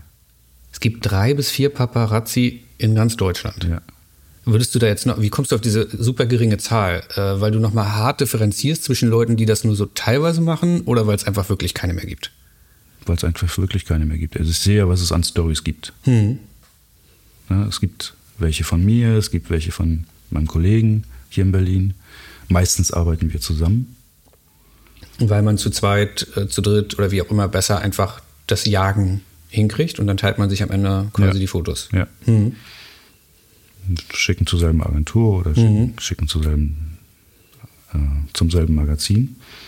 Und dann gibt es in München, glaube ich, einen Kollegen, der hat letztens gerade diese Helene Fischer mit ihrem neuen Story gemacht. Mhm. Gute Story. Hat sich wahrscheinlich sehr gut gelohnt für ihn. Und dann gibt es in Hamburg noch jemanden. Und warum gibt es da nicht mehr? Lohnt sich das nicht mehr? Also du hast ja gesagt, du verdienst ganz gut. Ja, dann man muss sich da auch reinknien. Ne, also ich mache das hauptberuflich. Es gibt wahrscheinlich noch fünf oder sechs Leute, die das nebenbei machen. Okay, das meinte ich mit dieser Differenzierung. Also es gibt schon noch ein paar Leute, die du hier und da mal irgendwie siehst, die auch versuchen, einen Schuss, einen Abschuss quasi hinzukriegen, wie es dann, glaube ich, heißt, aber die einfach nicht sagen, ich mache das sieben Tage die Woche. Ja. Mhm. Das gibt aber auch Teppichfotografen, die einfach zufällig irgendwo hinkommen und dort einen Promi sehen. Mhm. Der Yogi Löw ist, glaube ich, mal so abgeschossen worden auf diese mhm. Art und Weise, hier in Berlin mit irgendeiner neuen Frau. Und das, das war so eine Geschichte, ach, guck mal, da sitzt der Yogi Löw, lass uns doch mal, ich mache da mal schnell ein paar Bilder. Ja, ja, ich sehe regelmäßig in, in Hotellobbys, wenn ich irgendwie auf ein Shooting warte mit irgendeinem Promi oder so, dann sitzt man da und wer da nicht schon alles an mir vorbeigelaufen ist. Ja. ja. Er wohnt ja auch in Berlin. Mhm. Haben wir wieder was gelernt? Und ja, also das sind dann auch diese speziellen roten Teppichfotografen, die äh, einen verächtlich anschauen, aber dann, wenn sie die Chance haben, das dann trotzdem machen. Das heißt, in dem Moment, wo die sehen, ich selber könnte jetzt ja auch den Schuss meines Lebens zumindest irgendwie monetär oder so machen. Dann Ja. machen sie genau das Gleiche. Hm. Ähm, ich würde gerne noch mal ein bisschen zurück darauf, wie diese ganze Jagd so technisch abläuft. Wir haben ja schon gesagt, du verfolgst da Autos. Ähm, das klingt jetzt, glaube ich, rasanter, als es ist. Ne? Also wahrscheinlich Ja. eher äh, ganz entspannt hinterherfahren. Also in Berlin kann man ja sowieso nicht schnell fahren. Ne? Stimmt, genau. Hängst, gu- guckst abends immer mal so die Szenespots ab. Ähm, eine Zuschauerfrage, die auch reinkam, wo ich echt ein bisschen schmunzeln musste, als die kam. Ähm, wann gehst du beim Warten mal aufs Klo? Ich finde diese kleinen Detailfragen manchmal sind ja entscheidend, ne? Ja. Also es gibt ich, in, in, in Berlin Mitte kenne ich mich relativ gut aus. Ich weiß, in welchem, in welchem Hotel man mal eben auf Toilette, Toilette gehen kann, wo die Toiletten alle so sind, in welchem Kaufhaus, wo man mal eben verschwinden kann. Oder wenn ich an einer Adresse stehe, wo jetzt nicht unbedingt ein Café in der Nähe ist, dann steht meistens ein Baustellenklo irgendwo. Ich frage deswegen, weil du mir äh, schon mal, als wir uns mal das erste Mal getroffen hatten, um zu gucken, kann das hier mit dieser äh, Podcast-Folge was werden? Äh, Meine ich das ernst mit, dieser, mit diesem Interview? Ähm, da hast du mir erzählt, dass ja manche Sachen schon echt so drei, vier Tage gehen. Ich glaube jetzt nicht am Stück, du wohnst dann jetzt nicht in deinem Auto, aber du bist an manchen Promi schon mal drei, vier Tage dran, oder? Ja, ja. Hast du da ein Beispiel für uns? Lena Gerke war vor kurzem gerade in Berlin, hat sich ein paar Wohnungen angeschaut mit ihrem neuen Freund. Und da war ich drei, vier Tage dran. Und sie hat nichts mitgekriegt davon. Ich denke nicht, nein. Ja. Wie läuft das dann ab? Du äh, hast sie dann irgendwie irgendwo aufgesammelt, wie immer, vor dem Hotel. Mhm. Äh, aufgesammelt, nicht im Sinne von Hallo, ich folge Ihnen jetzt und schönen Tag noch, sondern äh, quasi gefunden. Ja. Ich würde jetzt gerne mit dir da wieder so ein bisschen durchgehen, im, im, Ja, im Schnelldurchlauf, durch so ein, durch diese drei, vier Tage mit Lena Gerke zum Beispiel. dann sitzt man im Auto und äh, kommt morgens relativ früh, 8, 9 Uhr an dem Hotel an. Und dann schaut man, was geht. Also meistens fähr, fahren sie mit dem Taxi weg oder sind auch mit dem Privatfahrzeug unterwegs und dann versucht man irgendwie dran zu bleiben. Und wenn man eine bestimmte Richtung hat, dann kann man sich schon ausdenken, was passieren könnte. Es könnte der Hauptbahnhof sein, es könnte der Flughafen, zum Flughafen gehen. Und es ging aber Richtung äh, Pankow. Da ist wahrscheinlich erstmal das Fragezeichen in deinem Kopf, wo wollen die jetzt hin? Ja, was geht denn hier jetzt ab? Und dann war das halt eine Querstraße irgendwo von der Schönhauser Allee. Da stand dann plötzlich das Auto und dann muss man auch rausspringen und dann hinterher laufen. Unerkannt natürlich. Man muss sich irgendwie zwischendurch mal ein bisschen langsamer bewegen oder einfach mal umdrehen. Und Lena Gerke kennt mich ja mittlerweile auch vom Sehen, weil, man, weil man auch ab und zu, weil ich ja auch ab und zu auf einem roten Teppich bin und ab und zu auch mal offen fotografiere als Paparazzi. Und da muss ich mich schon besonders verstecken. Und dann, äh, ja, dann habe ich halt gewartet vor diesem Haus, wo sie dann mit einer Maklerin rausgekommen sind. Habe die Bilder gemacht von ziemlich weit weg. Aber du weißt ja in dem Moment auch nicht, die ist da jetzt vielleicht eine Freundin, du besuchen gehen und sitzt da noch bis abends um natürlich. acht und das kann natürlich passieren. Ja. Dann habe ich natürlich Pech gehabt, aber das ging relativ schnell. Nach einer Stunde kamen sie raus mit einer Maklerin mit ganz viel Schlüssel und ihrem neuen Freund. Mhm. Und die Schlüssel haben dann natürlich auch verraten, dass es eine Maklerin war. Ja, man sieht so ein bisschen wirklich jetzt in dem Moment das Grinsen dieses, dieses Erfolgs, Leidenschafts, äh, äh, man sieht so richtig in deinem Gesicht, dass du dich gerade freust über diesen Schuss, der dir da gelungen ist. Ja, ne? das war Ja. der Schuss. Das war eine schöne Story. Das war in der InTouch und in der Closer mit dem Thema. Das war jetzt zwar kein Kussfoto, aber wer weiß. Und in dem Moment, du sitzt dann da irgendwo hinter einem Baum oder wie auch immer und, und feuerst das ab. Was geht in deinem Kopf vor? Ich habe es, glaube ich, vorhin schon mal anders gefragt, aber Also in meiner Anfangszeit hatte ich ziemlich viel Adrenalin in solchen Situationen. Dann hatte ich wirklich gezittert und das war halt auch ziemlich ungewohnt. Adrenalin aus Angst davor, gleich auf den Deckel zu kriegen? Oder Nee, ähm, nicht auf den Deckel zu kriegen, aber erwischt zu werden, also gesehen zu werden, das ist nicht unbedingt hilfreich in dem Job, weil dann kann es gut passieren, dass sie eine Unterlassungserklärung an alle schicken, damit das, oder es wird dann gar nicht erst gedruckt. Und Das nicht geht? Ich weiß nicht genau, aber man, man versucht es halt zu vermeiden, dass man gleich gesehen wird. Mhm. Dann äh, muss man halt, na, der Erfolg bringt auch Adrenalin. Also wenn du, wenn du, wenn du das erste Bild von den beiden zusammen hast. Das hat sich jetzt gewandelt bei dir, also hinweg von dieser Anfangsaufregung jetzt eher zu, ich, ich merke gerade, das, was ich hier gerade fotografiere, ist. Ist eine gute Geschichte. Genau. Ist mhm. relevant sozusagen. Da klingelt wieder das Handy, oder? Mhm. Willst du gucken? Ich guck mal. Es bleibt spannend. Muss er gleich weg? Welcher Promi ist wo gesichtet worden? Wir machen weiter. Geschichte war nicht spannend genug. Wir können weiter aufnehmen. Also der Adrenalinpegel jetzt ist wirklich so, du, du denkst im Kopf schon, was ist dieser Schuss, was sehe ich da gerade, was ist nicht einfach nur der Fokus sitzt und ich darf nicht entdeckt werden, sondern es geht inzwischen bei dir in die Richtung so inhaltliches Inhaltlich, ja. Was, was, äh, wer könnte sich dafür interessieren? Welches Magazin? Für welches Magazin ist das interessant? Mhm. Äh, was kann am Ende dabei rauskommen? Gibt es zwei verschiedene Verlage, die sich darum betteln können, die das interessant finden? Wird das im Fernsehen laufen? Mhm.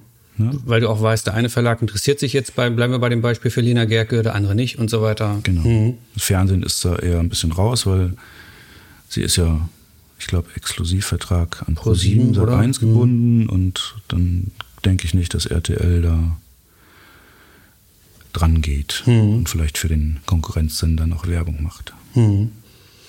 Ähm, nächste Zuhörerfrage. Wie sieht es bei dir das Verhältnis zwischen Warten und Fotos machen aus?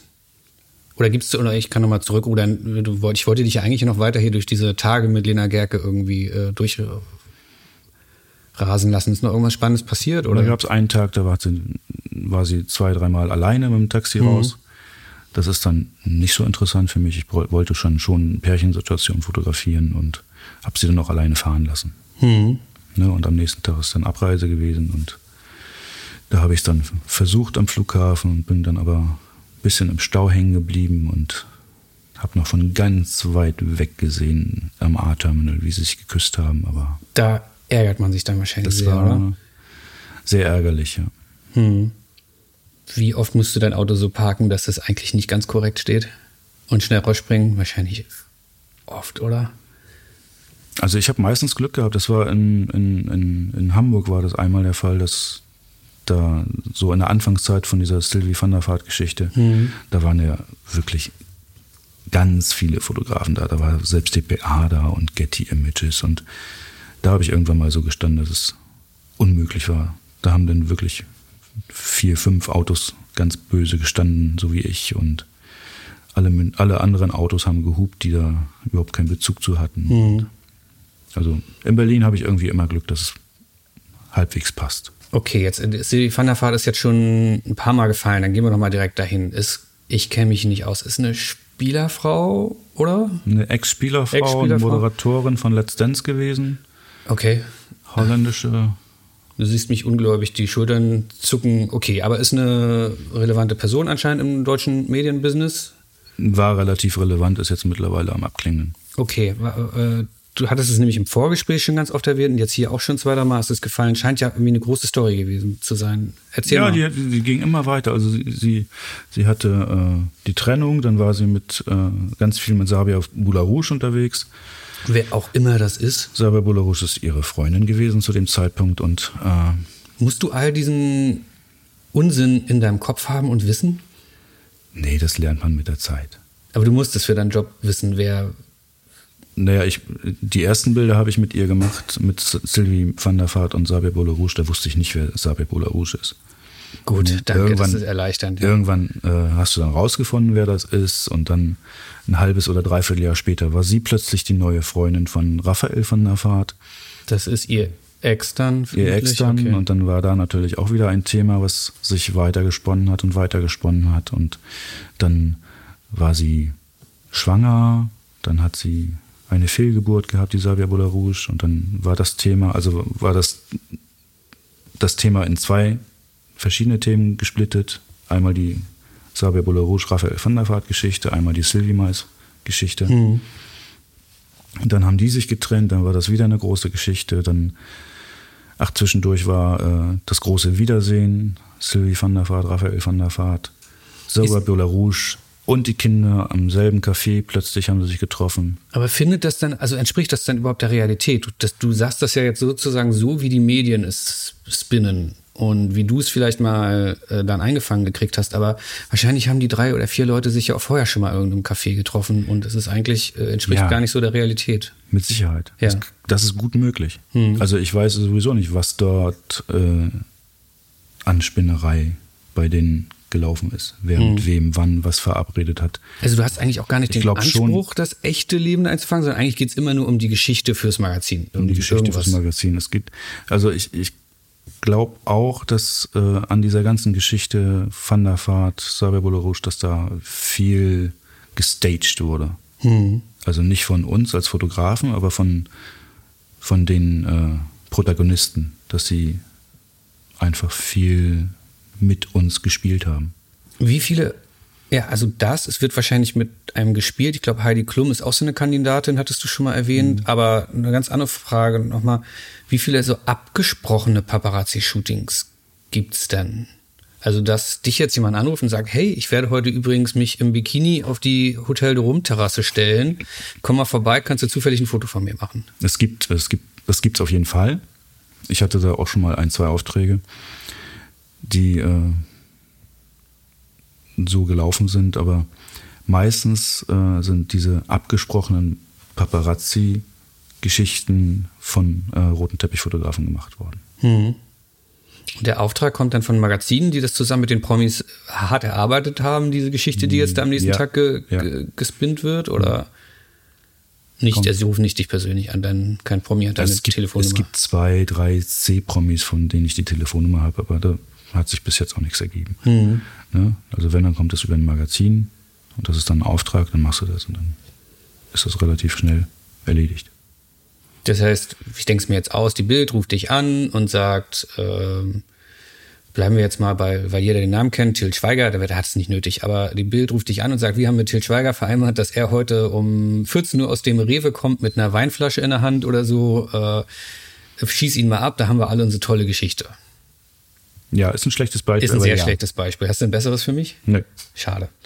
Ähm, kommen wir wieder zurück zu dem, du, du meintest, du, du kannst dir manchmal auch vorstellen, dass das auch Absicht ist, was die Promis da machen vor deiner Kamera für die Medien. Ja, also bei dieser Sylvie Mais, Sabi Bolarouche Geschichte ist mir nicht wirklich bewusst, wie, wer, wann, was verabredet hat. Mhm. Also dass die beste Freundin von Sylvie van der Vaart plötzlich mit ihrem Ex zusammen ist und die sich dann trennen und die nie wieder ein Wort miteinander reden. Und jetzt vor kurzem haben sie sich noch, hat Sylvie Saber noch verklagt wegen einer Äußerung bei irgendeinem Fernsehsender. Ich weiß auch nicht, was da alles gespielt wird, um das Thema am Kochen zu halten, mhm. um die Promis in der in den News zu lassen. Okay. Ähm, wenn du den dann, dann so hinterherjagst, die eine Frage hatte ich eben schon gestellt, aber dich gar nicht in Ruhe antworten lassen. Das Verhältnis zwischen Warten und Fotos machen ist auch eine äh, Zuhörerfrage gewesen. Ja, also ich schätze 90, 95 Prozent warten, 5, 10 bis 5 Prozent äh, Fotos machen. Und das Fotos machen ist dann wahrscheinlich eine Frage von zwei Minuten. Weniger. Weniger. Das geht da wirklich, also du musst immer auf Zack sein, dass kann ja jemand stürzen, das ist dann die Story. Ne? Hm. Wenn jemand auf die. Das heißt, die Kamera fährt. ist immer an, im Anschlag, liegt auf dem an, Beifahrersitz. Immer richtig eingestellt. Du musst immer wieder an den Einstellungen probieren. Also nicht probieren, du immer. Du, musst, du darfst ja auch nicht gesehen werden. Wenn ich vorne im Auto sitze, da ist ja nicht getönte Scheiben drin, hm. vorne und Windschutzscheibe ist ja nicht getönt. Aber du musst immer irgendwie die Kamera auch abgedeckt haben, falls jemand vorbeiläuft und dann guckt. Aber wo sitzt du dann? Auf dem, auf dem Rücksitz oder wie? Manchmal auf dem Rücksitz, aber meistens vorne. Also so, so Stress mache ich mir dann doch nicht. Und da sitzt du dann die ganze Zeit und guckst und guckst und ja. guckst und guckst. Du kannst ja nicht irgendwie ein Buch lesen oder. Auf dem Handy da dann geht nicht, nein. Einfach gucken. Du hast sehr viel Zeit zum Nachdenken. Mhm.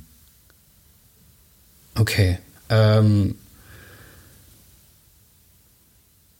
dann sitzt du da manchmal zehn Stunden und nichts ist passiert. Worüber ja. denkst du dann auf der Rückfahrt nach Hause nach? Eine andere, ich denke, eine andere Jobwahl? Denk, nee, ich denke nicht über eine andere Jobwahl nach. Ich denke einfach nur, äh, dass es schon ein anstrengender Tag war und man, man denkt ja, also der, der normale Bürger denkt ja, wenn man nur den ganzen Tag im Auto sitzt, kann ja nicht so anstrengend sein. Aber diese Hochkonzentration auf ein, auf ein, auf ein Thema fokussiert, auf eine Tür oder auf einen Ausgang oder ein Auto, das ist schon sehr anstrengend. Da muss man für gemacht sein, oder? Ja. Hm. Also du kommst mir jetzt auch vor wie ein sehr ruhiger, in sich äh, ruhender Mensch. Bin ich auch, ja. Ja. Und hast wahrscheinlich dann im Auto kennst alle Radiosender Berlins in- und auswendig und hörst Radio alle aus. Podcasts. Ich habe das Radio aus, weil das einfach nur nervig ist. Also du sitzt wirklich einfach in einem ruhigen Auto, zehn Stunden lang. Nein, also Podcast, deine habe ich mir zum Beispiel angehört. Ah, und? Ja, schön. Danke. Kannst du dann, in ein paar Wochen kannst du dir dann diesen Podcast über dich bei der Arbeit als Paparazzo, während du als Paparazzo arbeitest, anhören. Mhm. Das, ja. Ähm, aber meistens Stille. Meistens Stille, ja. Okay. Wahnsinn. Ähm, ich fände es nicht gut, ich meine, wir haben es jetzt immer mal wieder eingestreut, sich mit einem Paparazzi zu unterhalten, weil ich weiß schon jetzt, was kommen wird, wenn diese Ausgabe rauskommt. Was machst denn du? Was gibst denn du dem Arsch überhaupt eine Bühne? Ich würde gerne noch mal so ein bisschen zum Thema, in meinen Notizen äh, steht die große Überschrift Schuld, in Anführungsstrichen, zurückkommen. Ähm, wie reagieren andere Menschen, wenn du denen sagst, was dein Job ist? Die meisten sind äh, immer sehr interessiert. Also wenn ich Leute im privaten Umfeld kennenlerne, Kindergarten oder auf dem Spielplatz, dann sind sie immer sehr interessiert, aber auch zurückhaltend. Hm. Zurückhaltend, was glaubst du warum? Ja, weil es wahrscheinlich nicht so gut angesehen ist. Ne? Hm. Die spucken jetzt nicht vor dir aus und nein, rennen weg und nein, nein, das macht keiner. Nicht. Nein, das macht keiner. Wir sind ja alle kultiviert. Hm. Ähm, eine Zuschauer, eine Zuhörerfrage war, ich musste schmunzeln, als ich das gelesen habe, weil ich mir nicht vorstellen konnte, dass du das verheimlichst. Wissen deine Eltern und Freunde, was du beruflich machst? Ja, alle. Ich finde das Spannende an der Frage gar nicht so sehr jetzt deine Antwort, sondern wirklich, was die Frage an sich darüber aussagt, äh, wie der Beruf des Paparazzis sozusagen wahrscheinlich innerhalb der Fotografen-Szene, weil das sind ja unsere Hörer, mhm. äh, vielleicht zu starkes Wort verachtet wird oder so. Keine Ahnung. Ja, das ist gut möglich. Also ich, ja. ich habe die Erfahrung gemacht, dass Kollegen, also Fotografen, Kollegen äh, nicht so gut drauf zu sprechen sind. Also mhm. am roten Teppich ist es wirklich so, dass die gucken und sagen, was macht der denn schon wieder hier? Und was will der hier? Ja, das hattest du ja schon, schon ganz am Anfang erwähnt. Und wenn du dich außerhalb mit denen triffst, mal, irgendwie mal einen Kaffee trinkst oder sowas, ist da auch dann so diese pure. Also die, die jüngere Generation der Fotografen, mit denen äh, ich auch ab und zu mal einen Kaffee trinken gehe nach irgendeinem roten Teppich oder so, die sind da schon sehr interessiert, die wollen immer alles ganz genau wissen und das ist aber wahrscheinlich eher Businessinteresse. Ich glaube, das ist eher so, wäre das was für mich, kann ja. ich da auch irgendwie Geld mitmachen, ne? Genau. Ja. Ich kann mir auch ganz gut vorstellen, dass jetzt hier irgendwer zuhört und denkt so, hm, hm, hm. Ja, das was für mich. Ja, noch eine Kamera rumliegen, so ein bisschen vor dem Borchards abhängen kann ich auch. Vielleicht kommt ja in der nächsten Woche, dann hast du einen, einen weiteren Kollegen ja, ist gut möglich. an deiner Seite. Würde ja. dich das freuen oder ärgern? Mm, ich ärgere mich nicht darüber, ich schmunzel darüber. Weil also, das mag jetzt vielleicht meine arrogante Art und Weise sein, aber ich habe Kontakte, die die nicht haben. Das heißt, du weißt, das ist nicht so einfach, wie man das sich jetzt Das ist nicht so einfach. Ich mache das seit äh, ungefähr zehn Jahren und mhm. ich weiß, wie man anfängt. Das geht nicht mit einem Schnipsen. Das ist richtig harte Arbeit. Ja. Mhm. Kontakte muss man sich erarbeiten. Mhm. Und nicht durch böses Gucken. Aber wir haben uns kurz in der Pause darüber unterhalten, dass wir beide dazu tendieren, in, wenn wir uns konzentrieren, ganz böse zu gucken und oftmals von anderen Leuten irgendwie äh, dann für grimmig gehalten werden, obwohl es überhaupt nicht der Fall ist. Ähm, fühlst du dich manchmal während des Fotografierens äh, schuldig oder fühltest du dich früher mal schuldig und jetzt nicht mehr? Oder? Das habe ich abgelegt. Das war in der ersten Zeit ganz, ganz krass. Also äh, ich kann mich an eine Berlinale erinnern, wahrscheinlich meine erste Berlinale, da äh, lief Charlotte Gainsborough, glaube ich, in Tegel rum, mhm. Flughafen. Und ich habe, damals gab es ja noch einige Fotografen oder Paparazzi mehr. Da habe ich einen angetippt und habe gesagt, da ist Charlotte.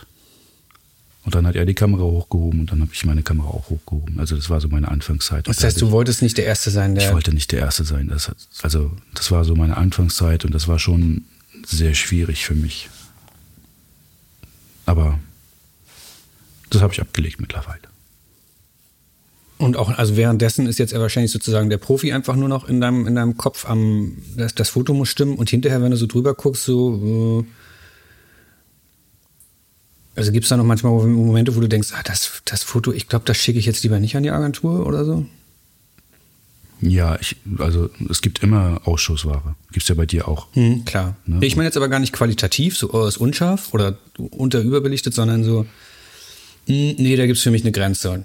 Also klar, Kinder und Wohnung hatten wir jetzt schon gesagt, aber auch irgendwas, wo du sagst, ey, nee, das bisschen Privatsphäre will ich der Person jetzt lassen oder bist du da knallhart inzwischen?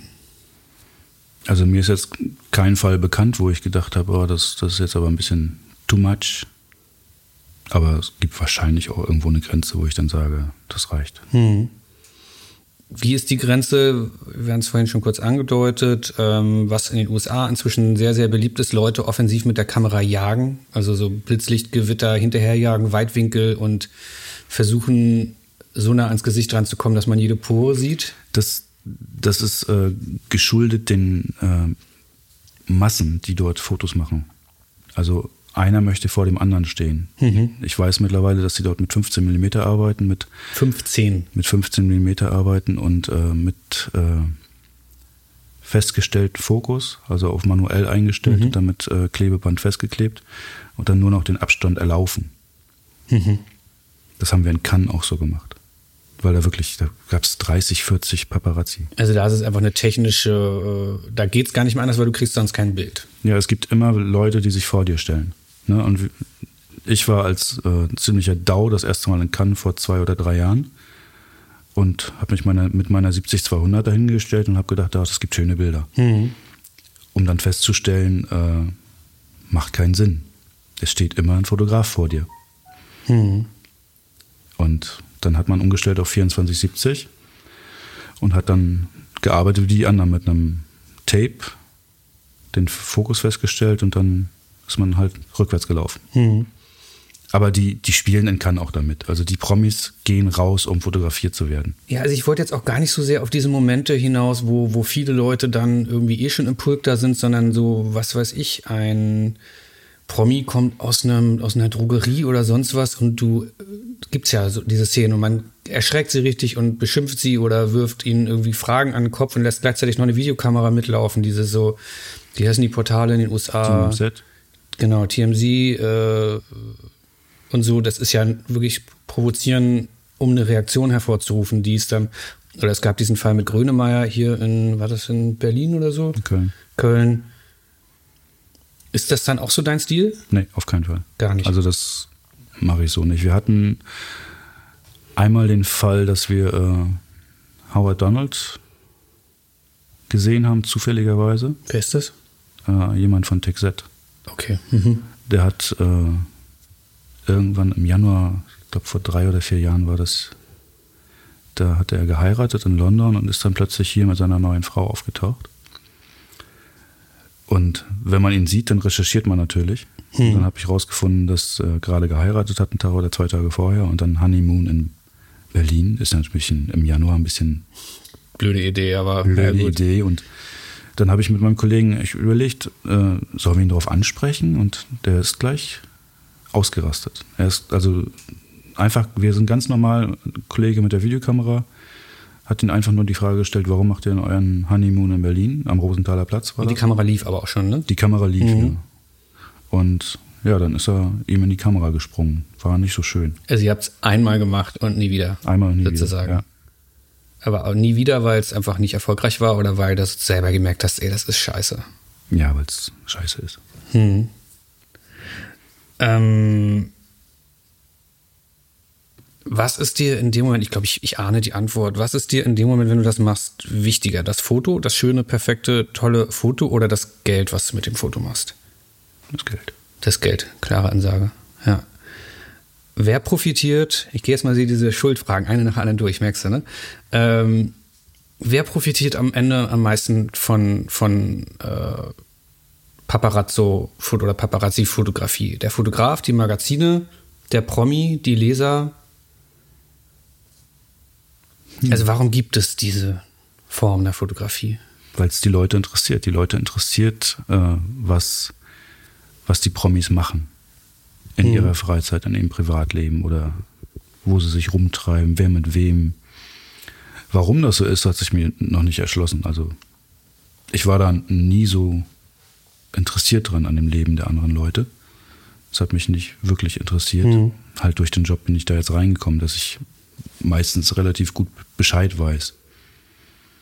Und wer profitiert am meisten davon, wenn du jemanden abschießt? Also wahrscheinlich auch geldmäßig verteilt sich das ja ungemein. Also der Promi kriegt irgendwie seine ein bisschen wieder mehr Ruhm, also mehr ein bisschen PR, ja. Ja, was glaubst du, wer ist? Kannst du da so ein Ranking aufmachen?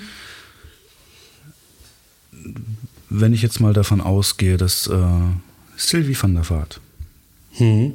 ne, die hat ja mitgespielt mit uns. Ja. Die ist jeden Tag gestylt aus ihrem, aus ihrer großen Wohnung in Hamburg, Eppendorf rausgekommen. Die wusste, dass dort Fotografen sind. Sie hat gespielt mit uns. Und sie hat gespielt mit den Magazinen. Du meintest auch mal zu mir, da gibt es eine feste Uhrzeit, wann sie aus der Wohnung gekommen Das war in ne? Miami so. Ach so. Das war mhm. die feste Uhrzeit in Miami. Strandbilder. Golden, mhm. Golden Hour. Mhm. Äh, in Hamburg war das nie eine feste Uhrzeit. Das war halt, dass sie morgens zum Sport gefahren ist mit dem Taxi und gewisse Sachen. Aber sie wusste immer, dass dort Fotografen sind. Da waren immer viele. Mhm. Und sie hat damit gespielt. Und sie hat in den ersten beiden Jahren ihren Marktwert sehr stark erhöht. Ich weiß, dass sie vorher bei Let's Dance ein RTL, glaube zwei Millionen verdient hat. Und Wie viel verdient man mit diesem Job? Also okay, ja, äh, ich lasse dich mal weiterreden. Hören sagen ja. zwei Millionen und äh, nachdem sie sich getrennt hatte und die ganz stark in der Presse vertreten war durch diese Trennungsgeschichte mit jedem, jedes, jede Woche Titelseiten, OK Magazin, InTouch, Closer, mhm. wie auch immer sie alle heißen, äh, dann im nächsten Jahr hat sie einen Vertrag über 4,2 Millionen gehabt. Hören sagen. Hören sagen, ja. Ähm, das kann man vielleicht im Nachhinein nochmal recherchieren, ob das so stimmt. Ich glaube nicht, dass ich es recherchiert kriege. Also ich äh, kann man jetzt auch wirklich nur ganz fest als Disclaimer dahinter schreiben, hören sagen. Wir wollen hier keine falschen Behauptungen in die Welt setzen. Aber äh, okay, also in dem Fall ist deine Antwort ganz klar. Äh, da profitiert am meisten der Promi und dann wahrscheinlich in der Reihenfolge Magazin. Magazin. Fotograf. Fotograf. Was war das vierte, was ich jetzt hier noch hatte? Der Leser. Der Leser. Der Leser. Ja, der hat seine Unterhaltung, ne? Hm also selbst RTL hat ja in ihrer Promi-Sendung die Geschichte immer weiter gespielt. Hm, es ja, war ja nicht so, dass sie, dass sie dort äh, Company-Schutz hatte. Hm.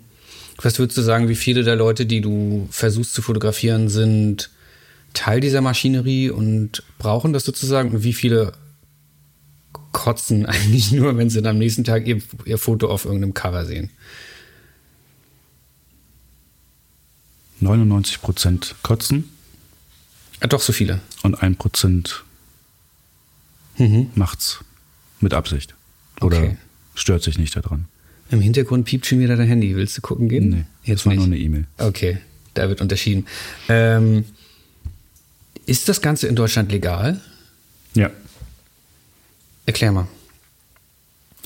Also ich kann alles fotografieren, was Promis betrifft illegal ist es, wenn ich irgendwas oder wenn ich es veröffentliche. Okay, das ist klar. Fotografieren kann man erstmal irgendwie alles, ja. Also nee, ist wahrscheinlich nicht jedem klar. Also das Fotografieren an sich ist in Deutschland nicht verboten, außer man geht damit, glaube ich, auf äh, Privatgrundstück oder sowas. Ne? Also du ja. kannst jetzt nicht bei Silvi van der, nee, wir hatten eine du Villa. Kannst, du kannst nicht äh, mit einer Leiter irgendwo hinstellen, über den Zaun fotografieren, das mhm. geht nicht. Also du darfst keine weiteren Hilfsmittel benutzen. Genau, und eben das Grundstück nicht betreten, wenn es ein Privatgrundstück oder genau. so ist. Und dann kommen wir zur Veröffentlichung. Wie sieht es da aus? Ja, die Veröffentlichung macht ja immer ein Magazin oder ein Verlag. Mhm. Und wenn der Promi das nicht so gut findet, was dort geschrieben wird, dann kann er schon mal seinen Anwalt in die Spur schicken. Und dann hat der Verlag das Problem. Mhm. Nicht ich. Wählst du das mit deinen AGB quasi auf den Verlag ab oder, oder mit deinen nicht. Rechnungen? Also Freistellung, genau. Freistellung.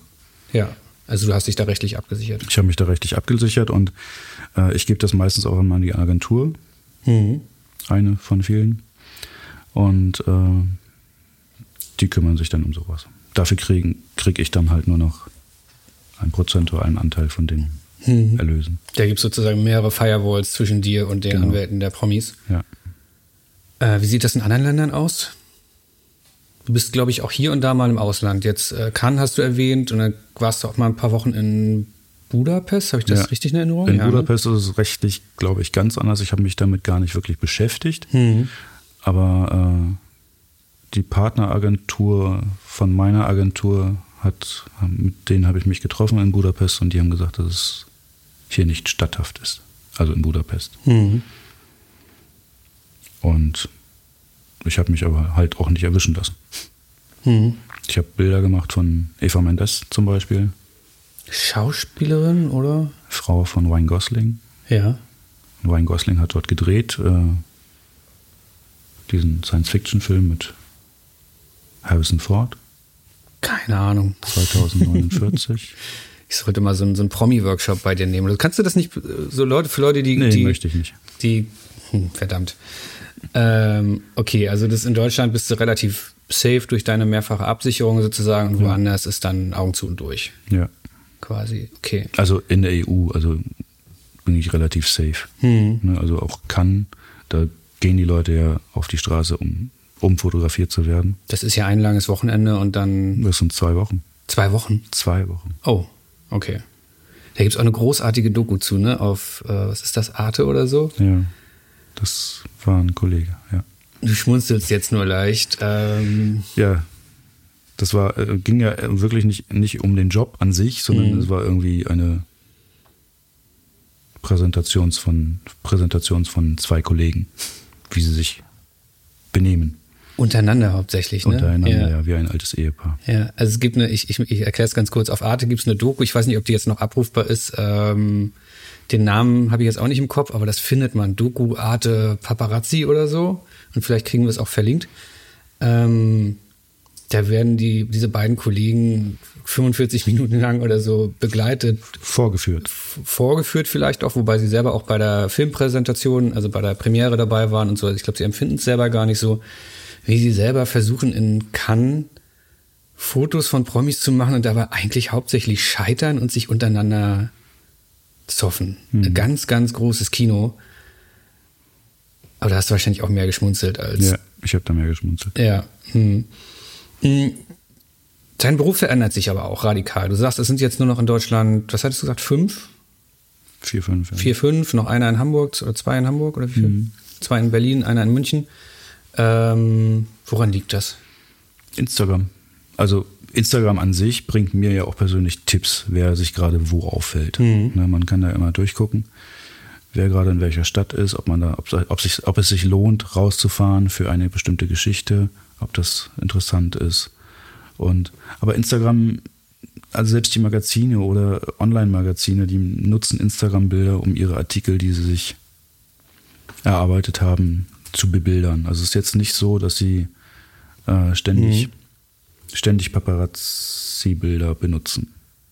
Darauf wollte ich hinaus, weil äh, du meintest zu mir, wenn man heute mal so eine Okay, Closer, InTouch, wie heißen sie alle, diese Magazine so durchblättert und mal auf die Quellen achtet, steht da bei wie viel Prozent der Bilder immer Instagram drunter? Ja, 70 bis 75 Prozent Ja. Instagram. Und das ist, also in meinen Augen ist das begleitetes Internetsurfen Für Ältere. für Ältere. Ne? Hm.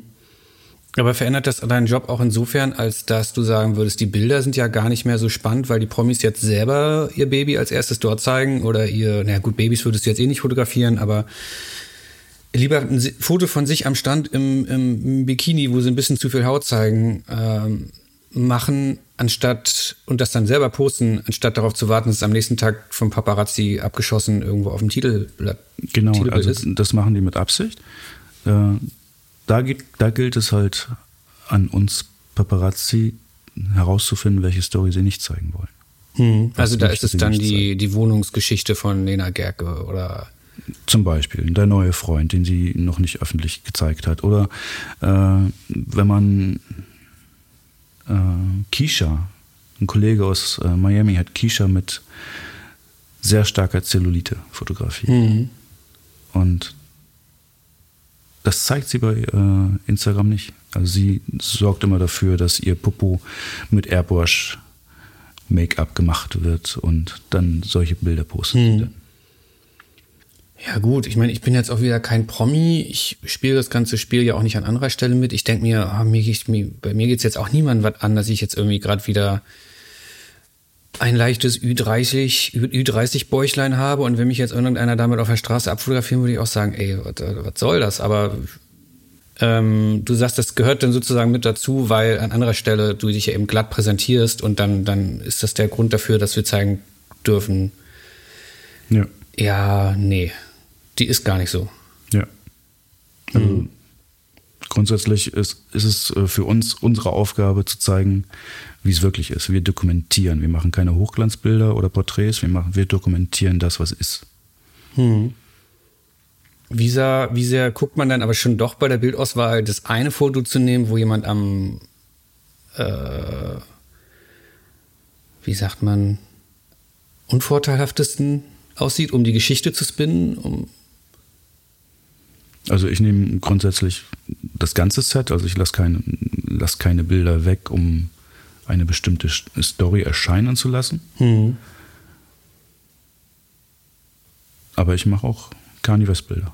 klar, genau. Ja, und wir haben jetzt bei uns auch nicht so die klassischen Zellulite-Strandbilder, das ist eher so ein Miami-Ding, ne? Das ist so ein Miami-LA-Ding und das passiert in Deutschland nicht. Also in Deutschland gibt es keine Bikini-Bilder von deutschen Promis zum Beispiel und schon gar nicht von US-Promis. Gibt es hier nicht. Wobei Was, was sollen wir die machen? In, am Wannsee? Bikini-Bilder nicht, aber du hast ein, ein anderes Bild mal gemacht, wo es, glaube ich, ganz schön groß wurde am Flughafen. Äh, da wurde nicht mal mehr der Bikini, äh, äh, war nicht mal mehr der Bikini zu sehen, sondern noch viel, viel mehr. Ach, Lady Gaga. Lady Gaga, genau. Ja. Die Geschichte musst du einfach mal, ich lasse dich jetzt einfach mal erzählen, weil die, die, die zeigt für mich so viel über, ähm, dass Promis manchmal das Ganze gezielt mitspielen. Also ich, ich, mir ist jetzt wichtig zu sagen, ich glaube, ganz, ganz viele ärgern sich natürlich über dich. Aber es gibt immer die, die dann schon manchmal sagen, so, jetzt gebe ich was. Erzähl mal. Hm, Das, äh, Lady Gaga war auf einer Universal Music Veranstaltung in der damals noch O2 World und ist danach direkt nach Schönefeld gefahren zu ihrem Privatjet. Zwischendurch ein klein- kleiner Stopp an der Eastside Gallery für ein Instagram-Foto, das sie direkt auch hochgeladen hat.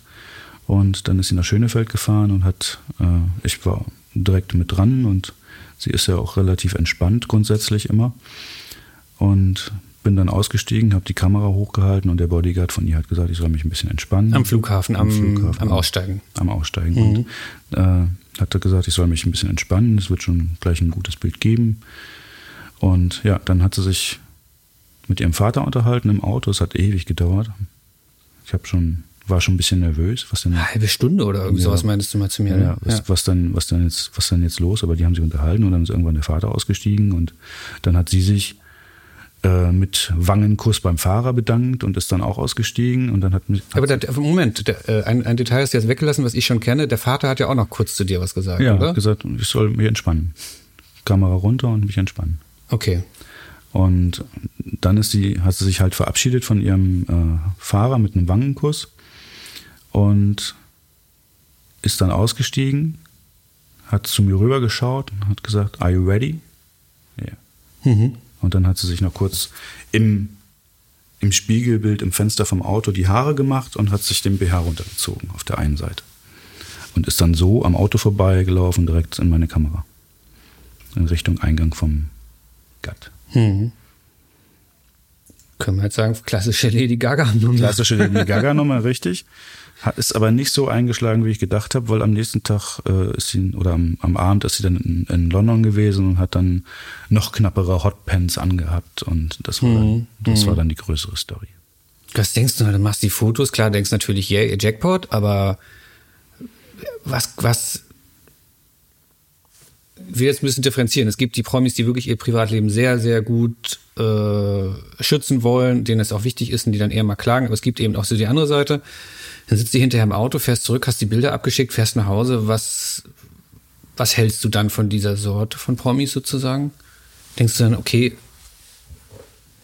selbst schuld oder, oder was macht nee, das also mit sie, dir und deinem Blick auf, ach, auf manche Sorte sie, Promis? Sie hat ja, sie hat ja schon äh, so viele Stories gestaged. Also sie hat irgendwie vor dem Axel Springer Building vor drei, vier Jahren, fünf Jahren hat sie mal wie eine Fata Morgana gestanden in einem weißen Tüllkleid und auf einem großen Stein und das war auch eine große Nummer. Sie hat immer mit den Medien gespielt mhm. und das hat sie mit mir auch gemacht. Und das war okay. Das war jetzt nicht die große Nummer, das war aber okay. Das war schön. Mhm, okay. auch, für, auch, auch für mich, so für mein Ego, denke ich, denn hat sich ja doch gelohnt, hier mitzufahren nach Schönefeld. Ja, das ist ja auch ein langer Weg. Und ob man jetzt in Schönefeld kriegt man sehr selten ein gutes Bild. Da fährt mhm. man eigentlich sehr selten mit raus. Wenn dann eher Tegel oder so. Okay. Ich bin leer gefragt. Ähm, du hast jetzt auch nicht die Chance, weil du bist ja sozusagen äh, nicht nur hinter der Kamera, sondern auch der anonyme Fotograf. Er mhm. immer. Äh, willst du noch irgendwas loswerden, was du, was allen Leuten schon mal über den Beruf des Paparazzo sagen wolltest oder so? Wir sind keine bösen Menschen. Ganz normale Menschen, die einfach nur eine Lust des Lesers befriedigen, nette Bilder zu sehen von Prominenten. Und jeder schaut sich beim Friseur oder sonst wo im Fernsehen Bilder von Prominenten an, die von Paparazzi geschossen wurden. Vielen Dank für das Gespräch. Gerne. Das war's mit dieser Ausgabe des PickDrop Podcasts. Ich hoffe, unser Gespräch hat dir gefallen und du konntest etwas für deine Arbeit mitnehmen. Ich freue mich, wenn du diesen Podcast bei iTunes, Spotify und Co. abonnierst und dir bei Gelegenheit auch einmal PickDrop selbst anschaust. Vielen Dank fürs Zuhören. Die nächste Ausgabe kommt wie gewohnt in zwei Wochen. Bis dahin, mach's gut.